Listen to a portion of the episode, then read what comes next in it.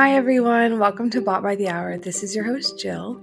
I am stuck at home with COVID, and so even though it is an off week, I'm going to do a bonus episode for you guys, and we're going to tell you about some of these crazy tricks. I can't wait, and I'm so glad you're here.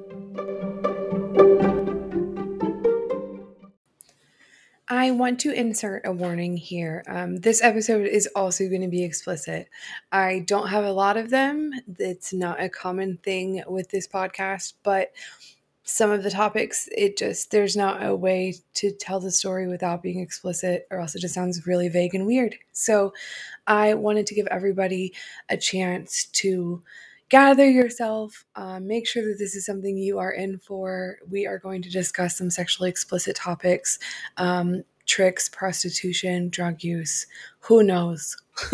I could say anything at this point. I'm joking. But um, I just really want you guys to be aware and ready. I don't want anybody to be triggered. So consider this your warning.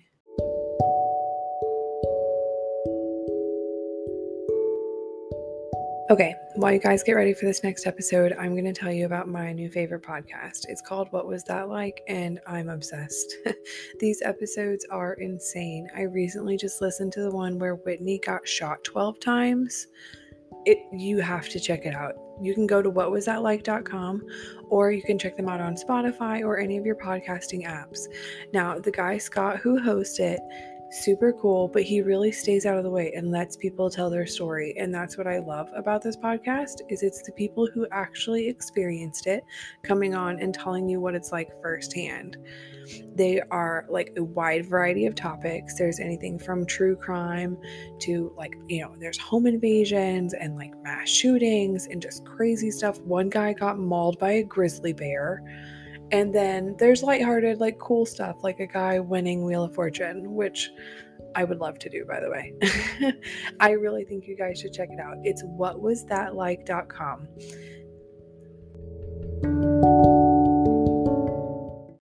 So, ready to jump in. I love telling these stories, especially about the ones that were not horrible. Um, so, the trick that we're going to cover today, um, he had called me pretty early on in the trafficking. I was at a hotel in Long Island. And the first time he called me, he introduced himself. He said, Everyone just calls me Little Dave. And I'm like, okay. so I talked to Little Dave. The first time he called, I actually talked to him for almost an hour which generally would not have been the case, but I just happened to not be busy and have anybody coming by and have any other phone calls. Um, Jack would have been very upset if he would have known that I spent that much time on the phone with somebody for free. You know, how dare we uh, even have conversations? So he made his first appointment with me. He was supposed to come see me, um, I think it was that day. And then he kind of did a no call, no show thing. And I was super confused because I was like, we just did all this talking and all this stuff, but I didn't really follow up with him after that. Um, it just wasn't something that I did. Uh, if you didn't come, then you didn't want to. I'm not going to beg you, especially when it's something I didn't really want to do anyway. And so I didn't really think anything of it. A couple weeks later, I was in the same location um, in Long Island, and little Dave calls me again. And I'm like, well, why? You know, why are you calling me again when you didn't show up for the last appointment? You know, usually they have an excuse. Oh, my wife came home, or oh, she checked my phone and found out, or whatever weird, you know, there's always an excuse um, because people would cancel or not show up a lot and then try to call and book again. And so, um, you know, he's like, well, I'm just really scared. And I'm like, scared of what?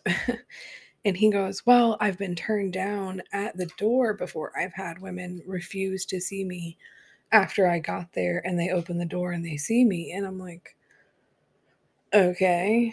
And he's like, And girls laugh at me all the time. And so at this point, I'm kind of starting to think that maybe this is like a possible shaming fetish type thing. Um, that was very common. I had several tricks that liked to be made fun of, um, you know, for different things and just liked, I don't know, I don't know why being embarrassed or being to like being made ashamed is a turn on. Uh, it is not for me, just so we're clear. if anyone's interested. Um, but yeah, no, it's it uh it it was not that. Come to find out, he was being like super vague about what the problem was, but he was just very clear that he was very scared. And so before he got off the phone, uh, he was making another appointment with me. He but he was like, "Will you promise me that you will let me come into the room? That you're not going to turn me away at the door?" And I was like, yeah, whatever, man. I promise. Like, if you actually show up this time, I will let you into the room, no problem. I promise. And let me just tell you, I am very glad that I did. so it finally came up to our appointment time, and I finally get a call from little Dave saying that he's here and asking me what room number I'm in because I never gave my room number ahead of time. I just didn't want any like surprise knocks on the door. I always knew if there was a knock on my door that was unexpected, it was either the maids, Jack, or the cops. And so it just kind of eliminated a fourth option to random knocks. Um, and so he calls me and tells me he's in the parking lot. I give him my room number and I'm like anxiously watching out the window because I cannot figure out for the life of me like what is so wrong with this guy that nobody would see him like when it comes to trafficking and prostitution pretty much nobody gets turned down so i was really thrown off that other women were passing up the money for whatever his ailment was. And so I'm like creepily like trying to stare out the window but not make it super obvious that I'm staring out the window. And I see him hop out of his truck and I'm like, where did he go? and so next thing I know, here he comes walking up to my door and knocks. Y'all, little Dave was a midget. And I don't know why that never crossed my mind, especially when he told me his name was Little Dave. I I mean, I had a good friend of mine that little was in the front of his name and he was not a little guy, so it did not even occur to me. But at this point now, once I see him and I realize that he's a midget, I mean, I'm not going to say that I was excited because I was never really excited to have sex with strangers for money. But my own curiosities had been piqued at this point. Um, I had never, you know, had any interactions with a midget, especially sexually. so I've never seen a midget naked, and I was like, oh my gosh, I need to know. I need to know. Are we supposed to not say midget? Should we say little person? I'm going to say little person from now on. If anybody's listening and I've offended you, I'm really sorry. That just occurred to me. I grew up in the 90s. so, um, Dave, though, was the sweetest, one of the, I mean, greatest clients that I had throughout the time that I was in the trafficking. Um, he would come often. Anytime that I was in Long Island, it didn't matter if it was like an hour drive for him, he would come and see me.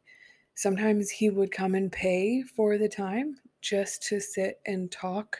Um, and there was no sex, no sexual interactions at all. Um, he became a regular very quickly as soon as he realized that I wasn't going to judge him for being a little person, which, again, in the field and in the time of my life, that just seems crazy to me. Like, it, it was always sold to me by Jack that, you know, we prostitutes are the one people in the world that you can go to and be honest and they won't judge you because they've seen everything. So, um, once he realized though that that I was going to be nice to him and treat him like a regular person because he is, um, he just kind of not obsessed, but it was almost like he was my best friend. He would pay me whether we had sex or not. He would bring me food. He would bring me gifts. Um, if I texted him and was like, "Hey, I need a pack of cigarettes," or "I need this," or any, he would grab it, and there was, you know, some other tricks would be like, "Oh, I brought your cigarettes, but I took it out of your money, so here's the change." I'd be like, "Yeah, no, that's not how this is supposed to work." but um, he never did anything like that.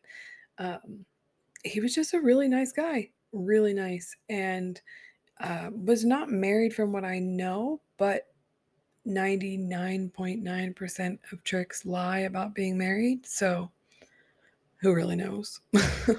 I would like to think that he didn't. He was so nice. I would like to think that he was honest with me, but you know, chances are. So I don't know. He was he was definitely one of the kind of breaks from the weirdness in the situation. It was refreshing to just sit and have a conversation with someone who didn't judge me or look at me like I was gross or just want to use me. Um, he kind of saw me as a person, and that was really refreshing. Um, so I was gonna go over some of like the most asked questions that I get after I tell people that I had seen little people as a prostitute. um, so the first question is always about size. um, yes, their dicks are regular size. like it, it, was the average five to seven, you know, I think that's what the average is, right? Five to seven inches. Um, it, he did not have a tiny penis. Like it was not uh it did not match the rest of his body. Now, his top half, I I know that there are like different types of dwarfism um that affect different parts of your body. However, um whatever Dave had his the top half of his body was like normal in relation his torso and everything his legs were just really short so um that kind of leads into the other question. So everybody was always like, what kind of positions can you do with someone who's that much smaller than you? And um, the main answer to that is cowgirl. Uh, that's it. That's it. You just get on top. Because me being a regular sized, like larger, especially because I'm not skinny, um, person, you know, it just didn't the it just didn't work out uh size wise for everything to match up um and for him to be able to balance himself. And so we pretty much just I was on top every time. and um there were a couple times depending on the hotel room that I was in uh that there was like mirrors on the ceilings and he said that was his favorite he, I guess, had kind of developed a little bit of like a giantism fetish, uh, which is where people are into giants or things that are much larger than them, um, which kind of ties into the shaming. It's usually there's uh, an aspect of being shamed for being small uh, in that fetish. But um, he loved seeing like this girl with boobs the size of his head um, on him. And so that might have been an exact quote.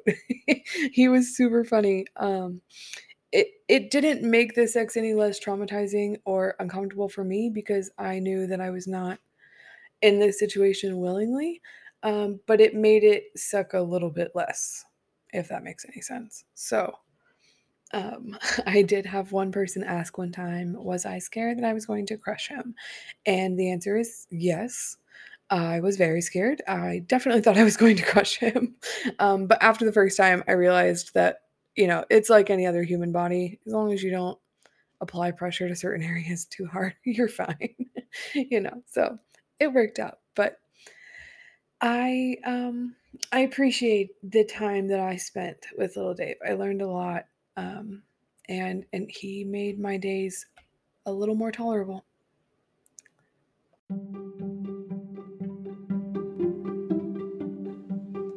I hope you guys enjoyed today's episode. I am really glad I got to share another piece of this story with you.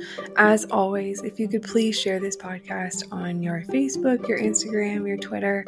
We do have a Facebook page at Bought by the Hour. You can feel free to message us any questions. Follow me on there. I post updates and links to new episodes all the time. I am so excited to also be sponsored by What Was That Like? That is my favorite podcast, and I hope you guys check them out. Have a great day.